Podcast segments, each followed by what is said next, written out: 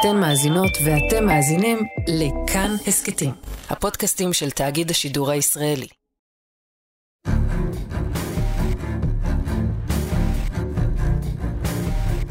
יש לזה הרבה משמעות כשאת מספרת על הכאב שלך בשביל כל מי שלא יכול לספר על הכאב שלו. כל,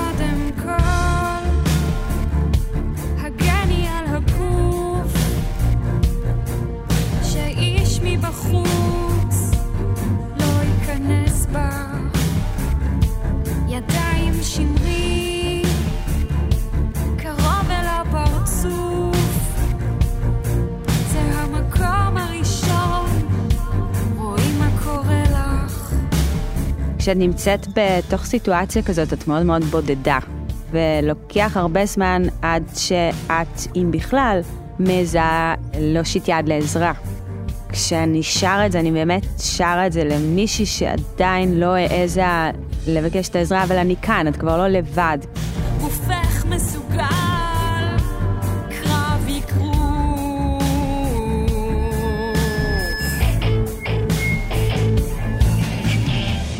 היי, אתם ואתן על המגפה, וזה פרק מיוחד ומשותף עם ההסכת שיר אחד.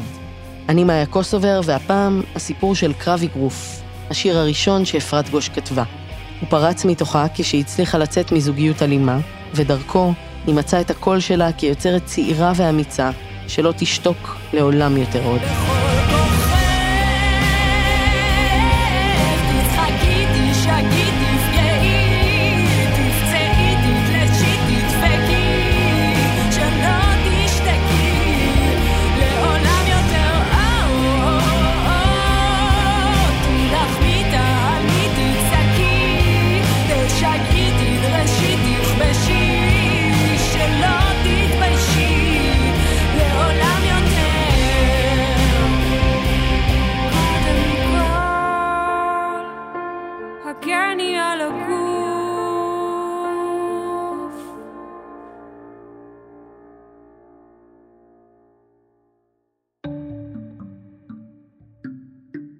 מאז שהיא זוכרת את עצמה, אפרת רצתה להיות זמרת. אני חושבת שמגיל מאוד צעיר אה, הרגשתי שהמוזיקה זה המקום שלי. זאת אומרת, זה המקום הבטוח שלי. כשהיא הייתה בת 11, היא התחילה ללמוד לנגן בפסנתר. ומאוד אהבתי את זה. לא היה לנו פסנתר בבית, גם לא מקלדת, הייתה לי חברה טובה, ולא היה פסנתר בבית, אז הייתי מגיעה אליה להתאמן, לפעמים גם כשהיא לא הייתה נמצאת, אה, אימא שלה המקסימה אה, פשוט הכניסה אותי אה, לבית מתי שהייתי צריכה ורציתי. אבל החלום הגדול שלה היה שיהיה לה פסנתר משלה. אימא שלי מצאה איזשהו פסנתר משומש, יד שנייה כזה, ולבת מצווה הייתה לי יום הולדת 12, וקנו לי פסנתר. וההורים שלי היו אה, מסובכים כלכלית באותם שנים, מאוד מאוד.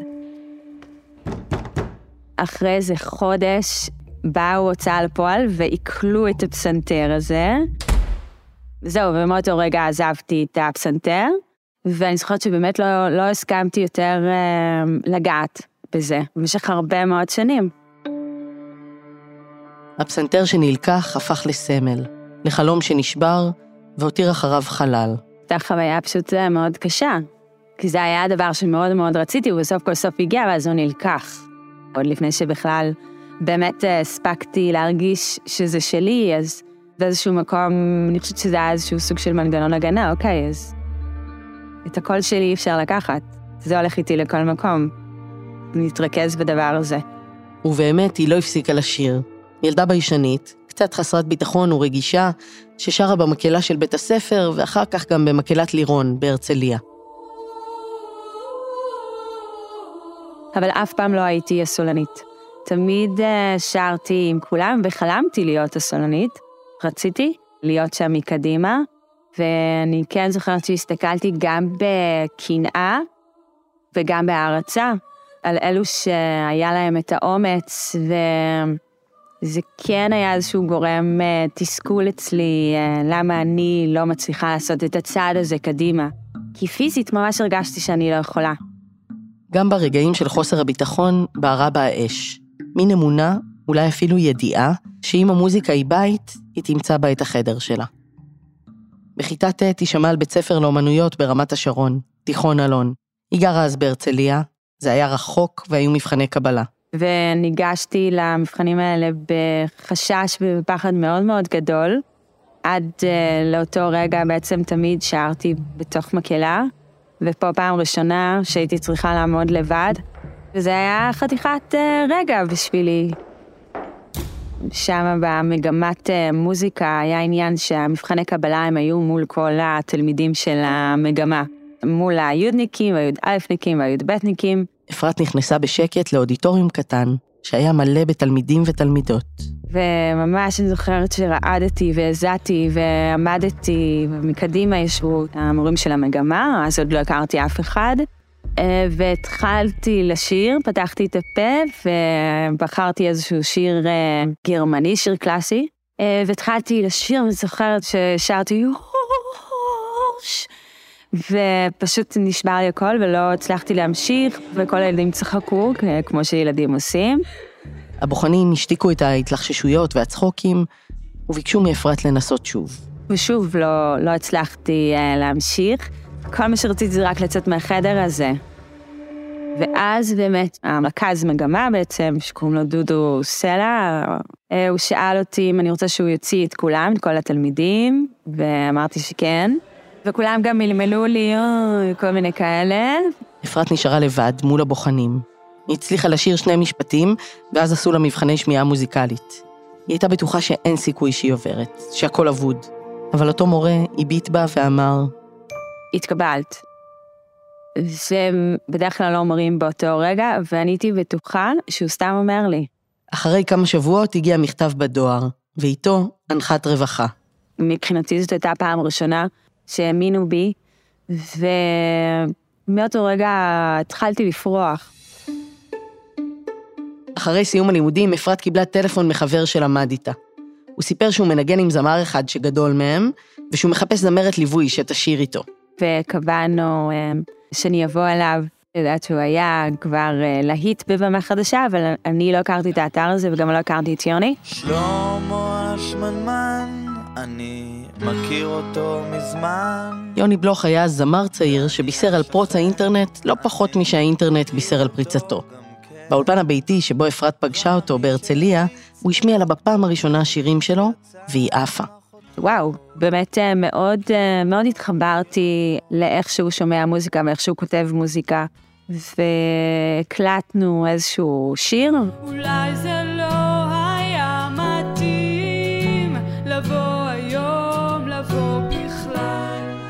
ואז הוא סיפר לי שיש לו איזושהי הופעה, ואם אני רוצה להיות הזמרת ליווי שלו, ואמרתי, בשמחה, ובאמת uh, התחלנו לעשות קצת חזרות. ואז כן נכנסתי באמת uh, גם לאתר uh, של uh, במה חדשה, והתחלתי uh, להכיר קצת יותר, וככה גם נחשפתי לברק פלדמן הנפלא, ואז אה, הגיעה ההופעה הראשונה הזאתי בהייניקן הבימה קלאב. ההופעה הזאת הייתה הדרך של אנשי חברת התקליטים NMC לבדוק איך יוני מופיע רגע לפני שמחתימים אותו. ואפרת הייתה שם על תקן זמרת ליווי.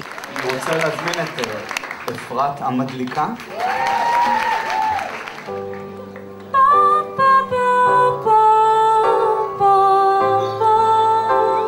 מאות אנשים, אנשים לא יכולים להיכנס, אנשים מחכים uh, בתור, זה היה משהו באמת uh, מדהים ויוצא דופן.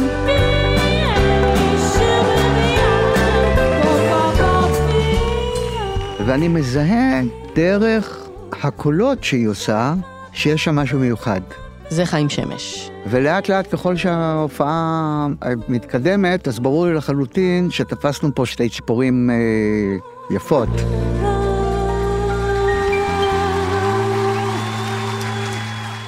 ובאמת אה, בסוף אותה הופעה ניגש אליי אה, איש ואמר לי שלום, קוראים לי אה, חיים שמש, אני מחברת NMC, ואני חושב שהייתי רוצה להחתים אותך. כאילו פיצוץ. היא הייתה קצת בהלם, היא לא ממש חשבה שזה אמיתי. ולא האמנתי לו. באינטואיציה שלי הייתה לי הרגשה שאפשר ללכת איתה למקומות רחוקים במה שהיא תספר לקהל. וזה מצד אחד יופי, מצד שני משהו ויילד. והוא נתן לי את הטלפון שלו, והוא אמר לי, תתקשרי אליי. ולא התקשרתי אליו אחר כך. והוא גם התקשר אליי וגם לא חזרתי אליו. כן, היו כאלה, היו כאלה. ואז יוני התקשר אליי, הוא אמר לי, תראי, חיים אה, שמש אומר שאת לא חוזרת אליו, למה את לא חוזרת אליו? אולי זה היה איזשהו רגע כזה של פחד מאוד גדול, כי זה היה החלום הכי גדול שלי. כל כך רציתי את זה שלא האמנתי שזה שלי. ואולי זה היה מין מנגנון הגנה כזה, כדי שאני לא אפגע. אני חושב שזה באזורים של חוסר ביטחון, באזורים האלה של אה, אני לא באמת מאמינה שזה יקרה, אז אה, אני לא רוצה להיפגע. אפרת ופגיעות זה, זה הולך ביחד. החלום שלי היה באמת אה, להיות מסוגלת לשיר אה, ולשיר לפני אה, קהלים גדולים. אבל זה היה השער, זה היה הפתח הזה לחלום. וכן, והיה לי קשה להאמין שזה מגיע לי ושזה קורה. ואז אחרי שיוני התקשר אליי ואמר לי, תחזרי לבן אדם הזה, הוא נזף בי ובצדק שאני לא חוזרת אליו, אז הרמתי טלפון לחיים, ונפגשנו, ואז באמת התחיל התהליך. היה לי ברור שאפרת יוצרת, שהיא לא רק מבצעת. לא שמעתי תו שהיא כתבה, לא קראתי אות שהיא כתבה, אבל היה לי ברור שיש שם איזשהו מאגר, מעיין. חיים הציע שהיא תתחיל לעבוד על שני שירים ראשונים. אפרת ישבה עם יוני בלוך שהלחין, ועם ברק פלדמן שכתב את המילים.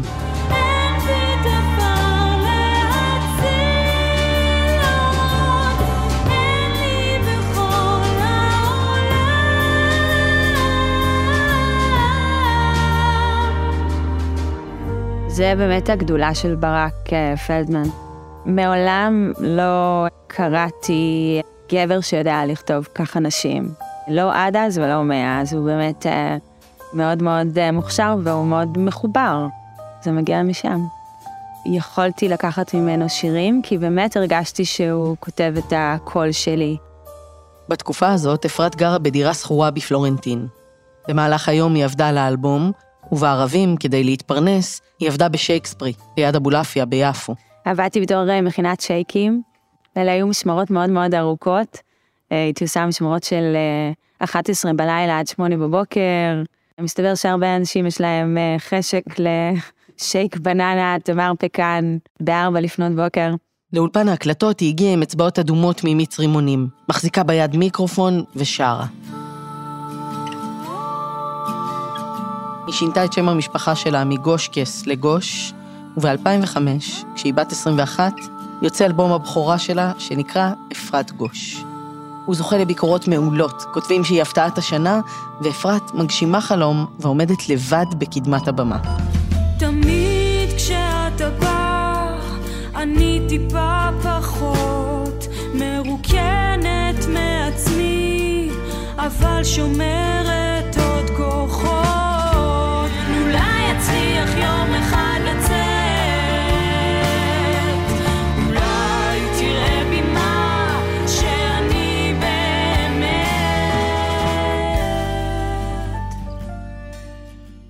אבל תוך כדי ההופעות וההצלחה של האלבום הראשון, אפרת עוברת תקופה לא פשוטה. אה, התחלתי אה, זוגיות, ובאמת אה, עם הזמן התברר שאני נמצאת במערכת יחסים עם מישהו שהוא אלים. שלקח לי כמה רגעים, לא מיד סיפרתי, וגם כשסיפרתי לא סיפרתי הכל. כי באמת, את שואלת את עצמך איך הגעתי ל... איפה לקחתי את הפנייה הלא נכונה, איך אני נמצאת עם מישהו שמעז בכלל להתנהג עליי בצורה כזאת. אה, הייתה לי חברה, סיפרתי על אה, סיטואציה שקרתה, וכן, קיבלתי איזשהו ניעור כזה, והיא אמרה לי, את שם לא נשארת. וברגע שהיא אמרה את זה בקול, אז גם אני התחלתי להגיד את זה לעצמי בקול, אני, אני כאן לא נשארת. וכן הייתי צריכה את הקול הזה, את הדחיפה הזאתי. נכון, זה לא, זה לא נורמלי, המצב שאני נמצאת בו, ואני יכולה לצאת ממנו גם. ובעצם אה, הוצאתי את עצמי משם, אה, למזלי, די מהר באמת קמתי והלכתי. אמרתי, זה אף פעם באמת לא, לא מספיק מהר, אבל אה, הצלחתי באמת לקום וללכת. אפרת הייתה אז רק בת 23, וחיפשה מקום חדש לגור בו. חברה שלה, ענבל, שלימים תהפוך לאשתו של יוני בלוך, סידרה לה סאבלט באיזו דירת שותפים. ואז באמת אה, נכנסתי אה, לדירה הזאת, ואחד הדברים שהכי משכו אותי בדירה זה שהיה שם פסנתר. פסנתר ישן ולא לגמרי מכוון, אבל פסנתר. אותו כלי נגינה אהוב שנלקח ממנה בילדות והותיר חלל. ואולי יום, יומיים אחרי שנכנסתי לדירה, הבית היה ריק, וישבתי והתחלתי לנגן על הפסנתר. זה פעם ראשונה מזה שנים שאני נמצאת בסיטואציה כזאת שאני לבד עם פסנתר, ומאוד מהר אה, בעצם אה, הבנתי שאני כותבת אה, איזשהו שיר. קודם כל, הגני על הגוף, שאיש מבחוץ לא ייכנס בך. וכן, כשכתבתי את השיר הזה, כתבתי אותו באמת קודם כל כי הרגשתי שאני צריכה אותו, שזה מה שאני צריכה להגיד לעצמי. שיבואי משקל, שלא תיפלי לטירוף, גופך מסוגל, קרב אגרוף. זה באמת אה, שיר אה, שנועד קודם כל לחזק את עצמי, כי הרגשתי שאני במקום אה, מאוד חלש, ורק התחלתי לעכל את מה שהיה שם ומה שעברתי. הייתי מאוד מוצפת והייתה חוויה לא, לא פשוטה. אז כן, זה קודם כל באמת שיר שלי שרה לעצמי, אבל אני חושבת שבאיזשהו מקום כתבתי אותו לכל אלה שעדיין לא יצאו משם. בכל כוחך, תצחקי, תשגי, תפגעי, תפצעי, תתלשי, תדפקי, שלא תשתקי, לעולם יותר, או, או, או, תצעקי, תשגי, תדרשי, תכבשי, שלא תתביישי לעולם.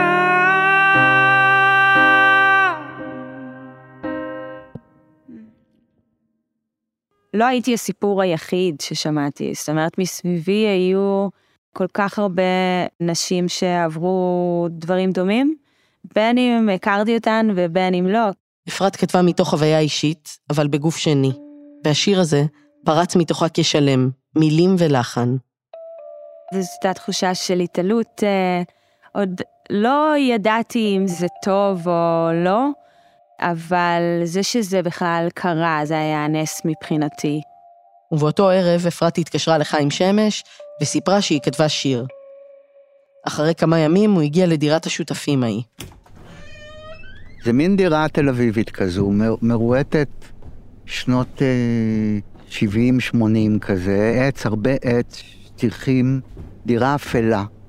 פסנתר עומד צמוד לקיר, אני יושב בספה מאחור, אפרת יושבת על הפסנתר ומנגנת. שומע את המילים, כאילו שומע את איך שהיא שרה את השיר ואת האצבעות שלה על המקלדת, ככה, זה כמעט כמו קליפ. עטפי היטב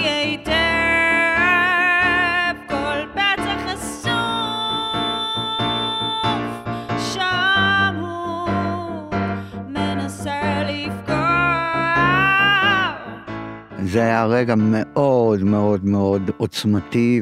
זה שיר שיכול להיכתב ממקום של הרבה תעצומות נפש שכלואות בך זעקה, שכלואה בך ואת חייבת להוציא אותה. זה בא עם עוצמות.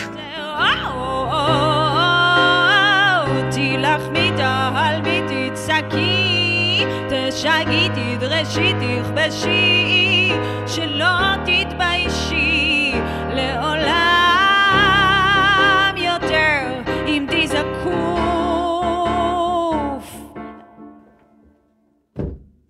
בעיניי, המסע האמיתי של אפרת התחיל שם, באותו רגע.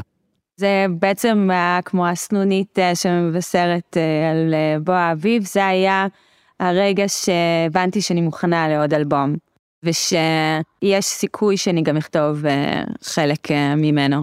אפרת התחילה לעבוד על האלבום השני, ובאותה תקופה הזמינו אותה לשיר באיזו פרסומת. ושם, באולפן, היא פגשה מפיק מוזיקלי בשם ניר אברבוך. הוא השמיע לי איזשהו קטע של פרסומת שהוא עשה לחברה אחרת. זה היה יפהפה, זה היה גם קטע שהוא כתב, אני חושבת מוזיקלית, הוא גם הלחין את זה. ויצאתי מהפגישה עם אה, ניר, אה, הרמתי טלפון אה, לחיים ואמרתי לו, אוקיי, מצאתי את הבן אדם שלי, מצאתי את מי שאני רוצה שיפיק את האלבום השני. היא העבירה לו הקלטה של קרב אגרוף. זה מאוד ויזואלי בשבילי, כאילו זה מאוד קולנועי כל הדבר הזה, כאילו ישר ראיתי תמונה. מיליון דולר בייבי, יש עליו מתאגרפת והצבעים וה... והקולנוע. זה ניר אברבוך, ותוך כמה ימים הם כבר התחילו לעבוד על ההפקה המוזיקלית. השיר נפתח עם צ'לו וקונטרבס. וזה שהם גם מנגנים מאוד נמוך בזה, הם גם נותנים את הרגשה של דרמה ו... ומתח מאוד מאוד חזק. ואז הצטרפו תופים אלקטרונים ותופים חיים, ומעליהם מגיחה השירה. עטפי היטב כל פצע חשוף שם הוא מנסה לפגוע זה קול של אישה חזקה, קול של מישהי שהיא לא קורבן יותר, והיה לי חשוב גם לשיר את זה ככה.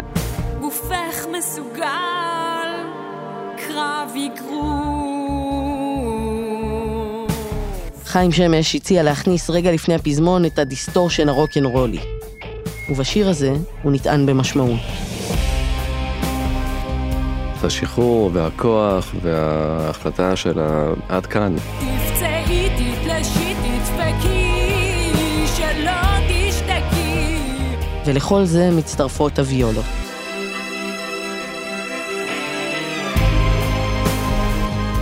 וגם יש כאן קונטרסט בין הבית לפזמון. הבית הוא מאוד מינורי והאגרסיבי, ובפזמון כאילו דברים נפתחים, זה נהיה יותר מז'ורי וצלילים יותר ארוכים. רואים אופק כזה, פתאום יש איזה מין אה, משהו שנפתח.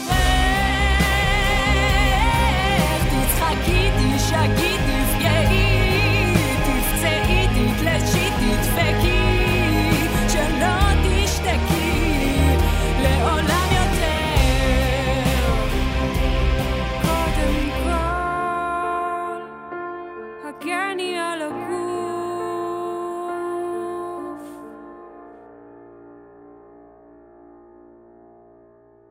בשנת 2007 יצא האלבום השני של אפרת. הזמרת אפרת גוש משתדלת לסלוח באלבום החדש והשני שלה, הסליחה ואני. אהלן. היי. ממי את מבקשת או דורשת סליחה באלבום הזה? אני חושבת שקודם כל אני רוצה לבקש סליחה מעצמי ושגם אני אהיה מסוגלת אה, לסלוח אה, לעצמי. השיר שמיד הפך ללהיט ענק היה לראות את האור, שברק פלדמן כתב ואסף אמדורסקי הלחין.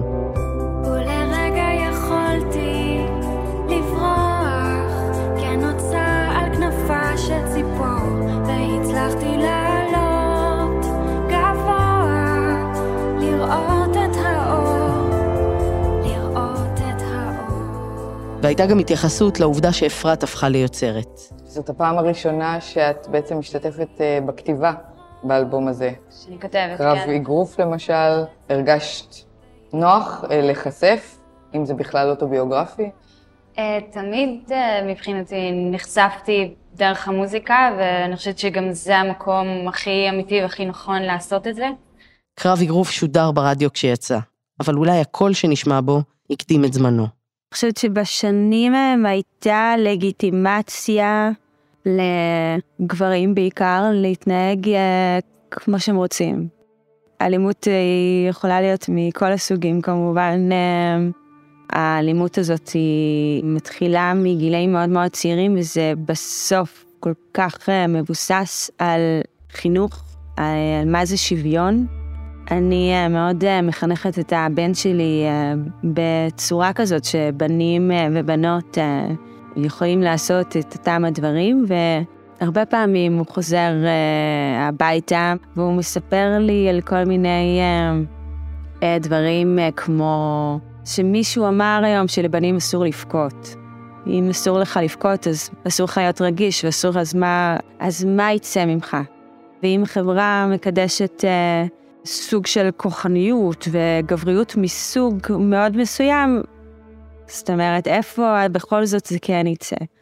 זה כוח של שיר, שהסיפור שלו, שהאמירה שלו היא אמירה שמעוררת, מעוררת מחשבה, מעוררת אה, פחד, מעוררת אה, כעס, מעוררת זעם, ולשם אנחנו שואפים בגדול. והוא שיר שכן, ככל שהשנים אה, התקדמו ועברו, הוא הלך ו- והתחזק בעצם מלמטה, כאילו מהאנשים עצמם.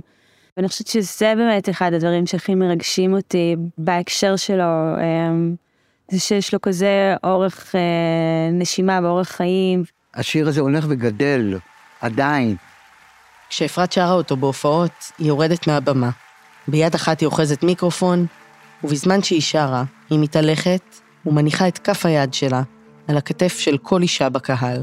תצחקי, תשגעי, תפגעי, תפצעי, תתלשי, תדפקי, שלא תשתקי, לעולם... זה רגע מאוד מאוד מרגש, שהוא מכיל המון, הוא מכיל חמלה, והוא מכיל אה, ביטחון, והוא מכיל עוצמה, והוא מכיל אה, סולידריות.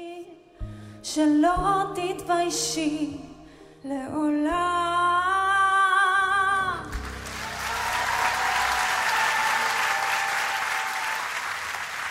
הדבר שהוא הכי משמעותי, בשבילי לפחות, אה, בשיר הזה, הרצון שנשים יבינו שהן לא לבד. שזה קורה, ושזה לא הבושה שלך, ושאת יכולה להגיד את זה, ואנחנו שם, בשבילך.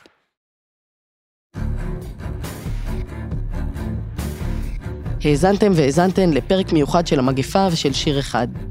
אני מאיה קוסובר, וערכתי את הפרק הזה יחד עם ניר גורלי.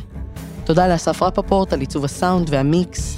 תודה למור סיוון על המוזיקה לפרק ועל עיצוב הסאונד. בצוות שיר אחד חברים גם אייל שינדלר ותומר מולביטזון. תודה לעמרי קפלן ונועם פלג על הסיוע בהפקה. תודה לבילי סגל גזליוס, דנה נחום ובן אליעד מהארכיון של כאן. מוזמנות ומוזמנים לבקר בעמוד הפרק באתר כאן ארכיון. הפרק הזה הוא גם הפרק הראשון בעונה החדשה של שיר אחד. פרקים נוספים תוכלו למצוא בכל אפליקציות הפודקאסטים ובאתר כאן. תודה על ההאזנה, ניפגש בפרקים הבאים.